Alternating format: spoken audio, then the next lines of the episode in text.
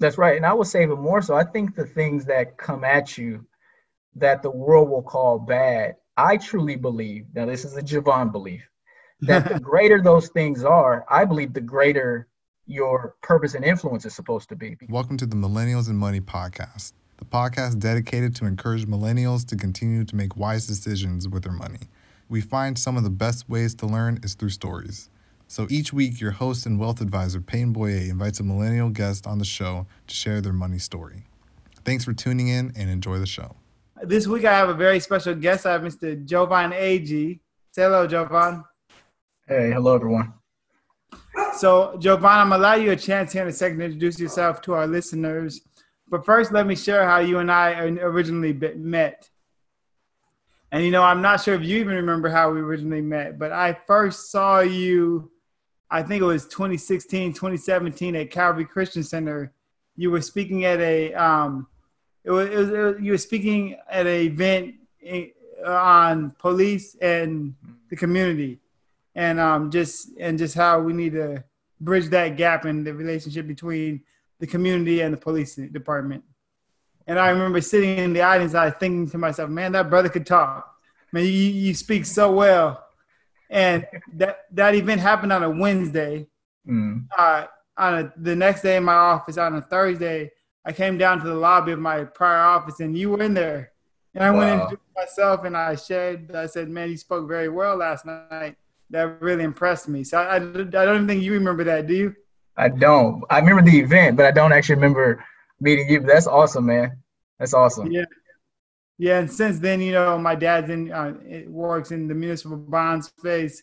You work very closely with the uh, state treasurer. you worked at one point very close with the state state treasurer. Um, my dad linked you and I up since then, and you've been able to help some of my clients are really seeking to grow their grow their span. You're, you're quite the connector. So, Jovan, that's how you and I know each other. Now, take a second to um, share with the audience who you are, what you do, some of what drives you, and you got to say something about uh, that D1 basketball.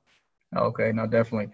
Um, well, definitely um, appreciate the opportunity to to have this conversation, um, and just want to give you credit for you know what you're doing. One with this podcast, and then just two, you know, with your God-given purpose to truly help um, individuals become better in the aspects of their wealth management. And so, hats off to you for that. Um, a little bit about myself. You know, a native. So I was actually born in Madera, California, which is a small town outside of Fresno. Was raised in in Fresno, California. Um, you know, single mother, um, only grandchild on top of it, um, and you know, ended up, you know, playing sports um, most of my life. Kind of narrowed it down to basketball. I also played volleyball in high school. Um, so basketball and volleyball. Ended up playing um, junior college basketball at Fresno City ended up getting recruited by Fresno State. Um, ultimately didn't get a chance to play because the program program got put on probation. So then I, I made the leap and played semi-professional basketball for two years down in LA in a pro-am league. Um, before deciding to re-enroll in college, um, finished up my degree at Sac State with a major in political science, and kind of tripped into politics. Um, at the time when I graduated, I thought I was going to go back in and be a sports agent um, because advocacy and kind of fighting for folks' fair share has always kind of been in my blood. And so, you know, I saw a lot of athletes getting taken advantage of because they didn't understand the, the business side of the sport. And so, um, ended up getting a paid internship in politics. You know, 17 years later, um, here I am running my own consulting business now for 10 years. And really, what I focus in on is is government relations. Um, I do that in two ways: one through um, managing political campaigns, the other through lobbying and then the other side of my business is real estate development real estate development consulting. And that's helping people sort of navigate the local um, political landscape for p- permitting and entitlement purposes and then also helping people identify uh, potential state resources to help them get their projects funded. I love that man. You you have quite the story man. You're doing some awesome things. So congratulations. Hats off to you man. You have quite the impressive resume for such a young guy. Yeah thank you man so this podcast is all about helping millennials out, you know, and and helping make better financial decisions with money. And I find many times people's mindset around money in general is sculpted from a young age and what they see growing up. And it, impacts them in, the, in their in their view on money as they become adults and travel into adulthood. It, of course, it could always be changed at any point, but I find that's where those kind of cornerstones are built. So talking about what money was like in your household, some things that you saw growing up in a mm-hmm. um, in a single mother household, what was that like? Yeah, very um, unstable. I mean, you know, money situations we had our highs and lows often. Uh, my mom, you know, sort of had inconsistent em- employment uh, relationships throughout my childhood. So, you know, we had times where uh, we were doing relatively well, uh, working class, and then other times we were not doing so well, and it, it forced us to move around a lot um, because of housing instability, because you know in, ends couldn't be met, and so a very up and down and rocky uh, financial environment I grew up in. So how has that that kind of instability that you grew up in, how has that impacted you as an adult and as a father yourself now? Yeah, so I would say for me, what it did was it really ignited in me. Um, I think what was already in my DNA um, is, you know, I come from a family of people that just can grind, you know, and sort of have hustle. And so I think for me, it just further ignited that. And, you know, I've been making money probably since I'm 14 years old in different ways. And so um, have always been one that have figured out how to, you know, make revenue come my way. I think where I'm getting better at in my, my older years is knowing what to do with that money. Um, and so I would say I think that instability really sort of channeled something in me to say, you know, I'm not going to be broke. And I remember having conversations with myself and, you know, I appreciate, you know, God intervening, but I remember saying to myself at a very young age, I'm not going to leave this earth the way I came into it. And that was basically, you know, struggling. And so God, you know, fortunately gave me a, a legitimate path to take, but I was dead serious that I was not leaving this earth one way or another, you know, struggling financially. So you were uh, like that. Cent, get rich or die trying. That's that, that's right. Before I even understood the term or knew what Fifty Cent was. I love it, man. I love that grind, and you said it's something that you you um you had in your family, it's in your bloodline. Let's talk about some of that drive you saw growing up with you. I know you've mentioned to me in other conversations about some of your family members and their drive and their work ethic and how it impacted you uh, as who you are today. Yeah, so I grew up in a very um, interesting, I would say, family dynamic where um, I had, you know, folks in my family that were very sort of church oriented. Um, my maternal grandmother uh, was a co-founder of a church, and um, my maternal grandfather, you know, did construction and kind of did some stuff that, um, you know, people end up getting put away for for a very long time. And so, kind of grew up with those being my realities. I didn't meet my fa- my father until 2018 through Ancestry.com. Um, he actually passed away, but I now have unlocked, you know, my my father's side of the family since and um, on that side, I actually have a paternal grandfather who who founded two Pentecostal churches in Pittsburgh, Pennsylvania. Wow. And so upbringing um, was very unique in the sense that it was really extremes, and everything I would say in my life has been about extremes. And so, you know, grew up with church being very visible and, and prevalent in my life, but also being very aware and familiar and accustomed to, you know, street culture. Um, and but on both sides, you know, had people that truly um, what I would call straight shooters. Um, when they say they're going to do something, they say it. Um, they put their money where their mouth is. People that believe actions speak louder than words, and are people that um, really will do anything that it takes for something to be successful. So, example, you know, my grandmother um, was someone who I remember very young opening up the church. Um, she was the mother of the church as well as the co-founder, but she would be opening up the church sometimes and putting out the Sunday school books, and I would be helping her, and she helped the church finance, all that kind of stuff. Um, and then um, you know my my uncles and you know folks like that driving up and down the street and you know people borrowing money from them them going to get get their money back from different people and so um, you know both but it's, it's it's frontline work as well as you know leadership work in many ways and so um, was able to really see I think I learned a lot about people um, and what people respect and what makes people tick um, and I think that that's sort of in my core uh, I, I also came from, uh, I think, a family of givers. Um, and I, you had mentioned earlier about being that connector. And to me, someone that connects is, is just another form of giving because, you know, with your blessings, you try to, you know, multiply them and do more with those blessings. And I, you know, just feel like I've just been abundantly blessed. So for me, it's just a part of my giving nature is to bless people with whatever resources, um, you know, that I have available. I, love what you're saying there because I'm big on that too. You know, I'm big on same with the same reason I bring my clients to you. You know, I, I realize that I, I'm, I'm a bit of a connector myself as well. I'm able to connect a lot of my clients with CPAs or business attorneys. And you know, we're gifted with this ability to connect with people, so we should we should share with others. So you and I are on the same line there. So um, let's talk about a time. Let's fast forward a bit. I know you grew up in a single household, but let's talk about a time when you became an adult, where you yeah. where you became a little more independent. It might have been those college years, or maybe maybe before then or after, but a time where you you got kind of smacked with reality, yeah. and you figured you figured out that you know money's a real thing. I gotta make some wise decisions about it. Let's talk about a time like that. Yeah, I would say I think the first time that happened, I was probably about 18 years old, and um, at the time I was driving a car that my grandmother had given me. It was a 1989 Oldsmobile Calais, and so it was, you know not the most stylish car, not the cool car per se, um, but it was a it was a nice car. She she she took care of it, and I was very fortunate she did it. But I was looking to try to transition to a, a, a newer car, and um, I, I remember going to the dealership and it was a, it, of course, it was a used car, but it was newer than that.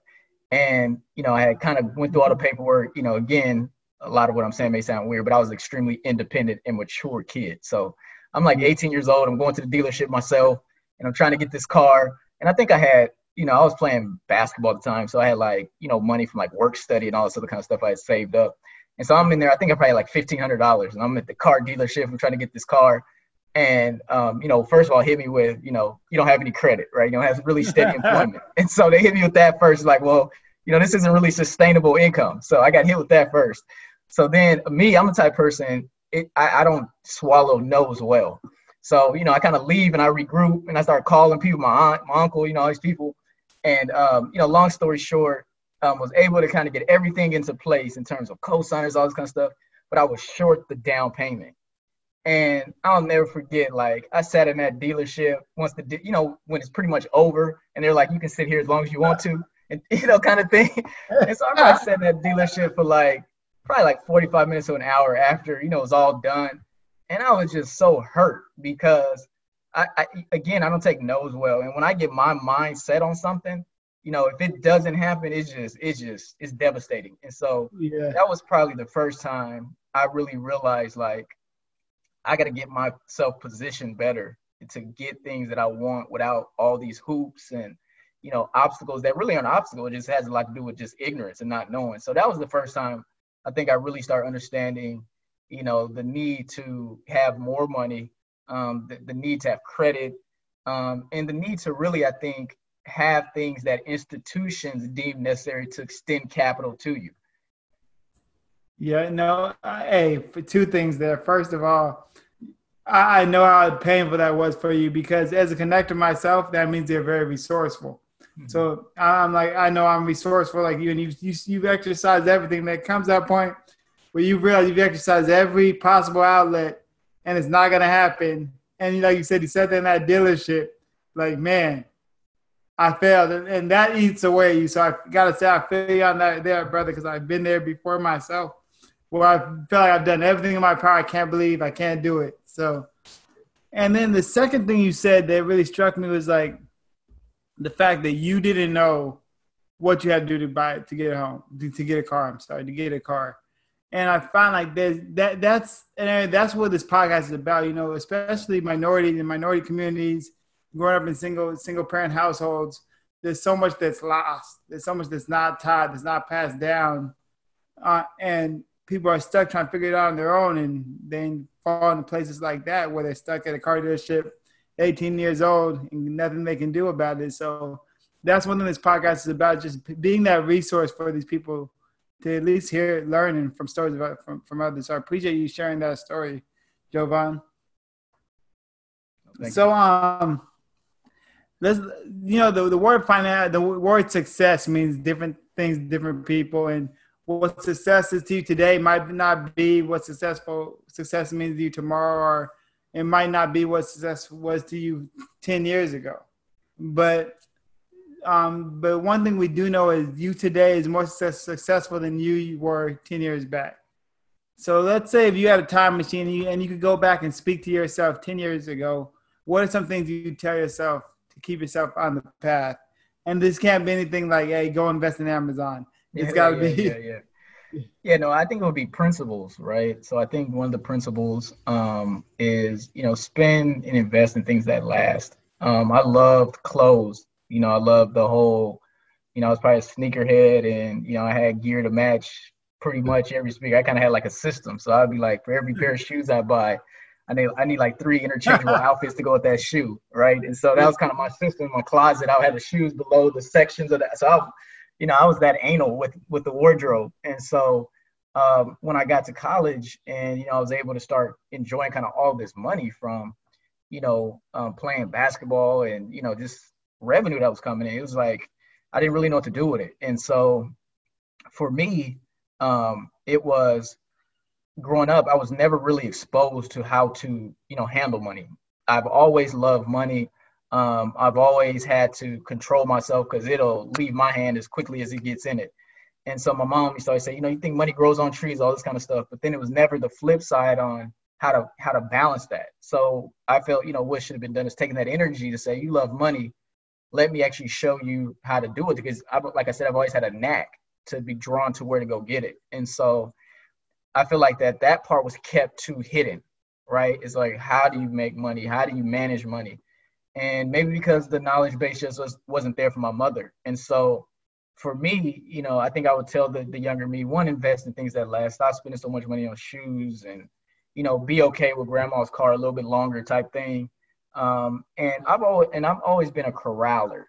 And what I mean by that is I was that kid, you know, third, fourth grade, you know, knocking on all the doors. We about to go play football on the street, you know, knocking on folks' doors. We let's go play basketball. I was that. I was. I'm always been an organizer, and so you know, if I'd applied that same mindset to monetary ventures as well as other things, then you know, that's that's that's something else. Is like how to use your gifts in a way that actually lends itself to wealth, um, not just money. You know, and that was something that's even new new vernacular is we talked about being rich when we were young. We didn't talk about wealth necessarily. And so those are all things that, you know, I would talk to the younger me and things that I'm definitely teaching teaching my generations. And I love it. And just to kind of recap, make sure I'm hearing you right.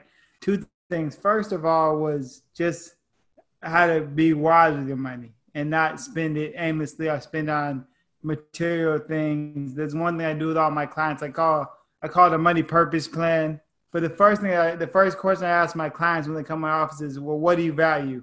Because when you're spending the line with your values, it, you, it's a lot easier to manage your finances and things that matter most to you. That's one thing I do with all my clients. So I love that you go back and share that with your younger self.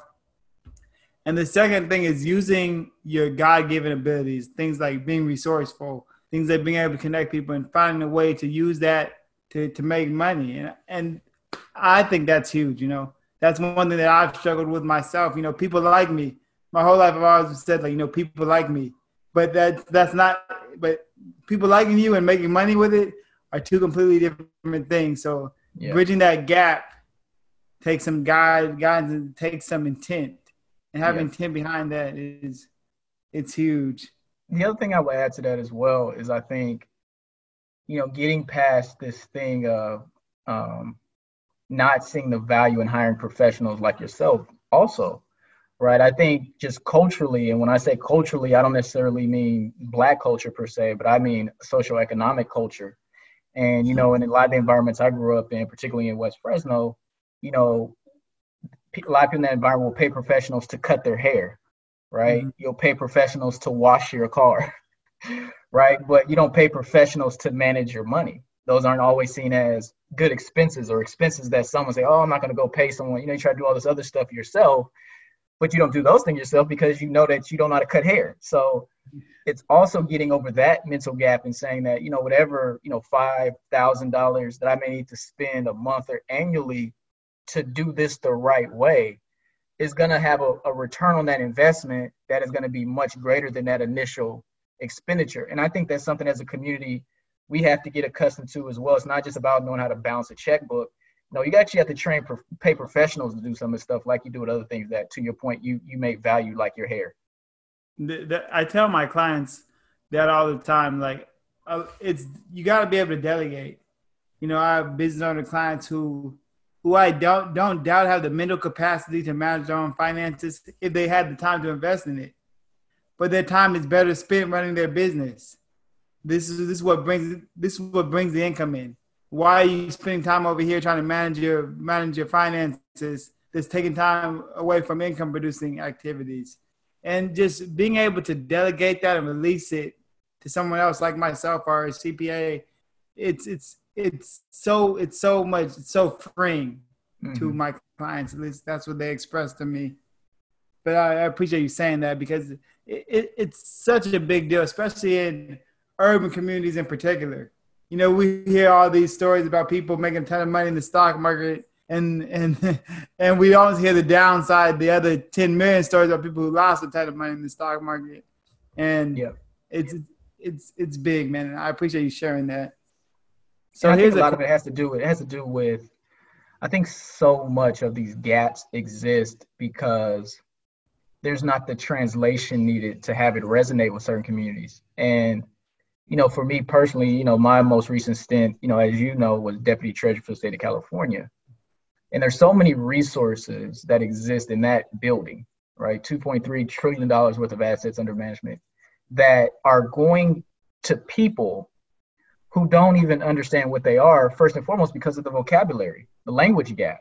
And so, even in what you're talking about, you know, you can go to those same communities like the one I grew up in, and you can ask somebody, you know, is it important to, you know, have friends, have a squad, have a tribe, you know, be a part of a gang? And everyone will tell you no, because why? Because most instances is, is an aspect of survival, right? Survival and success. And so, but when it comes to these things, it's not translated that way because then when it comes to these matters, we want to lie to ourselves and say, you know, I'm self-made. You're no more self-made than an MVP won the basketball game by themselves, right? And yeah. so they won them with a great supporting cast. And so I think it's just taking some of this very sometimes high-level information that was not necessarily designed to speak to certain population, like the SAT test, right? Most people fail the SAT test because they can't even understand the instructions. yeah. so and so the same is true with this. I think we have to figure out, when I say we, I mean, I think in, individuals similarly situated like you and I, who part of our purpose is to be translators, right? It's, it's the ability to know that you resonate with certain populations of people, but you also have access to information that was not necessarily designed for these people and being able to translate it in the way that they understand things so that they see the value in it. And that's what this podcast is all about, man. I appreciate you saying that you know, when I first came into this career, when I first started working in the financial industry, a um, uh, one of my mentors at the time, he told me that to practice my presentation, practice everything I'm saying with my daughter, who was mm. 10 years old at the time. And she, she's a, don't get me wrong, she's super smart, but she's still 10. Yeah. But, but it, the, what this career is taking these complicated concepts and philosophies and translating them to where a 10 year old can understand. And at the same time, without making that 10 year old feel ignorant or feel, feel dumb. And like, it's a balancing act. I'm bridging that gap of understanding, but it's a gap that needs to be, uh, that can't be ignored because it's been ignored too long. And there's so many times that I'm sitting down with an individual and they might just be nodding in agreement be, because they don't want to feel dumb for asking a question. So it's my job as a professional to have my walls down and and make it a make it a peaceful um, peaceful meeting to where they're able to ask this question and let me know if they're not if they don't understand what I'm saying without making them feel ignorant at the same time. I feel dumb at the same time. So here's the, here's the next one, man. With a lot that's good, there's so much going on in the country today, uh, in in the world today. You know, with the pandemic, um, especially when, with you, you you deal with political things going on, things about the murders that are happening to uh, African Americans around the around the country with these police murders. It's so easy to get a sense of uncertainty. So, being you today, what is it that you do to maintain a sense of certainty in, in otherwise uncertain times? Yeah, I think you know with all that's going on, I do a couple things. One, I try to just block out as much of this stuff as possible um, in what I do, kind of in the political space. You know, I'm I'm much more engaged with this stuff than than a lot of people. So I tend not to watch a lot of this stuff for recreation. Like I don't watch a lot of news. Um, I don't watch a lot of the debates um, because so much of it is part of what I have to do. That when I have an option with my time, I don't choose to spend my recreation time consuming a lot of this stuff because it's not productive.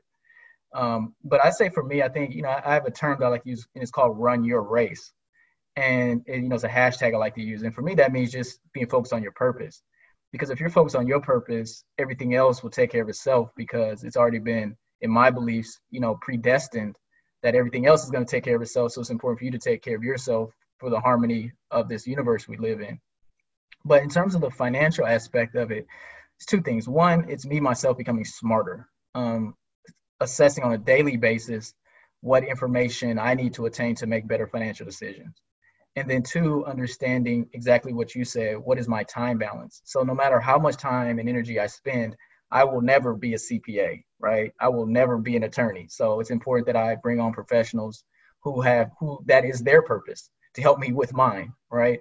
And then I would say in terms of uh, you know just the mental stuff, it's I think staying spiritually grounded. You know, um, like I said, growing up, I was very much you know grew up in church. Church is a, a big part of my life. And I'm not necessarily talking about the building, but I'm talking about you know relationship with God and relationship with the, the positive energy that has brought us here and is hopefully navigating us and steering us to where we need to be. So I think those two things, um, I think it really makes up, you know, who we are as individuals. There's the human side of us, which gets tired and frustrated and angry and want to tell people off.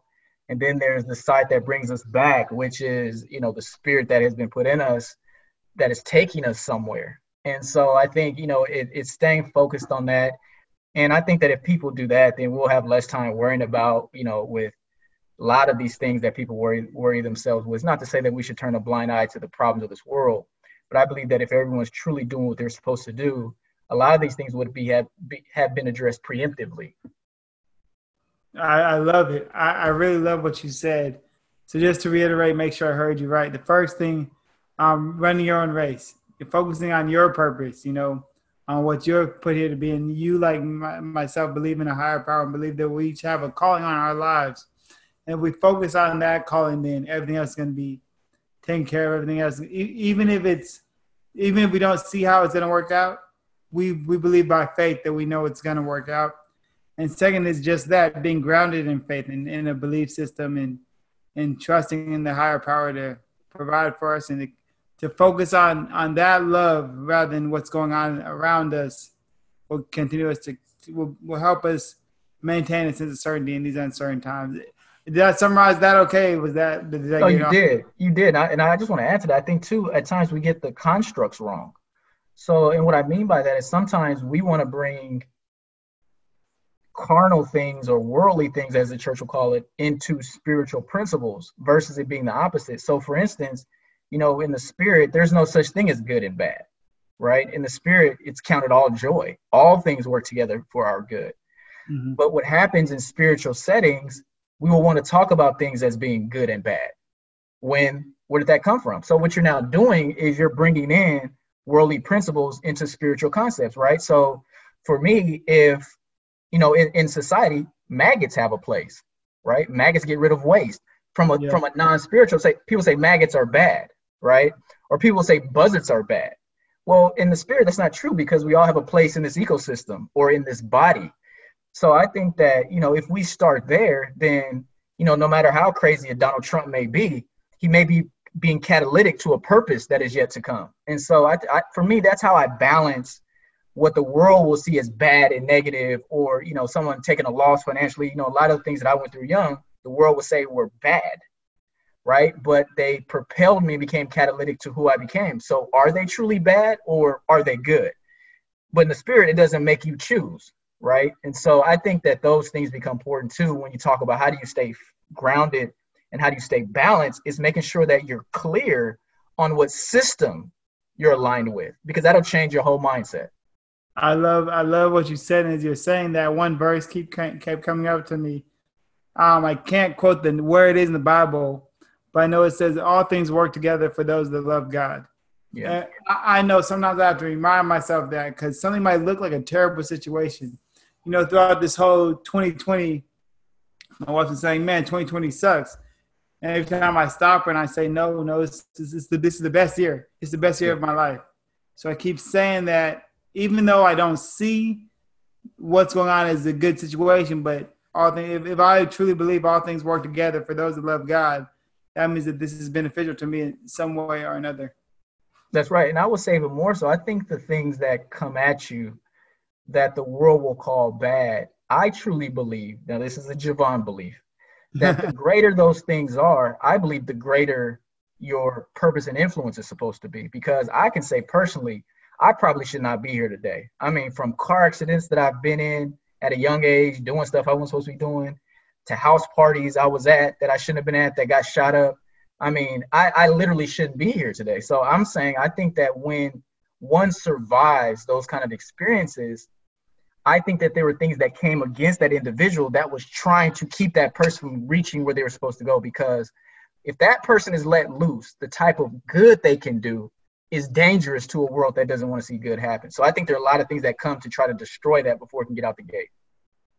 I love what you said. Number one, because it made me feel really good about myself. It must mean I have a pretty big purpose on my life. And secondly, because I'm sure there's other listeners out there who are feeling the same way I do. So I really appreciate you sharing that. And I'm in complete agreement. I'm in complete agreement that there's assignments against people like us who have the chance, especially coming from where where you and I come from, of being able to speak both languages, and we can we can take some other people who normally wouldn't be able to have this kind of exposure to this kind of world that you and I are in, with being in financial background, and still expose them to it, and who knows what they can do with it. So we're getting close to the end. This is the last question of the podcast, Jovan. I gotta say, I've really enjoyed having you on. Thanks so much. So this podcast is about financial success and is for millennials. And I understand that the word financial success means different things to different people. But to Jovan today, what mm-hmm. how do you describe financial success? And I like to think of it as a as a quality of life more than a dollar amount. So what does that quality of life look like to you, Jovan? Yeah, no, you hit the nail right on the head. So to me, it's it's living the way you want to and doing so not being in debt. It's that simple to me. It's living however you choose to live and being able to do so not in debt. I yeah, I love that. I love that. So living the way you want to, being able to do what you choose, and not being in debt. So that's that's, that's freedom. And I think that hey. no matter, and I think everything we do boils down to freedom. And so people have their own philosophies, Democrats, Republicans, you know, different cultures. But at the end of the day, I think in, there's every, there's something fundamental in every human being that we desire freedom. And some people assume that the more money you get, the more free you will be, but not if it comes with the the debt associated with it. I love it. I love it, and that's what it's about. It's about finding that freedom, and and, and it's not always debt that keeps you in bondage. It could be the amount of time you have to work to get that kind of income that you think you want. And it, it, I work with my clients a lot of times with trade offs like, okay, you could make X amount of dollars, but you're but then you're not going on vacation like you thought you were. So what yeah. what is freedom to you? Yeah. And I, I love how you sum that up, Jovan. What was that? What were the what was that phrase one more time? It was being able to do what you want. Being able to live the way you want to and being able to do so without debt. Okay, that's going in the show notes, guys. Uh, thanks again for listening, Jovan. Thanks so much for being on. I'd love to have you back on. If you ever need my support, I'm always here for you. And thanks for listening, guys. God bless. Thank you, man. Keep doing what you're doing. Will do. Congratulations, guys. You've officially made it to the disclosure portion of the show. I'm an investment advisor representative of securities offered through Berthel Fisher and Company, Financial Services, Inc. BFCFS member FINRA SIPC. Holmes Financial is independent of BFCFS. Thanks and have a blessed week.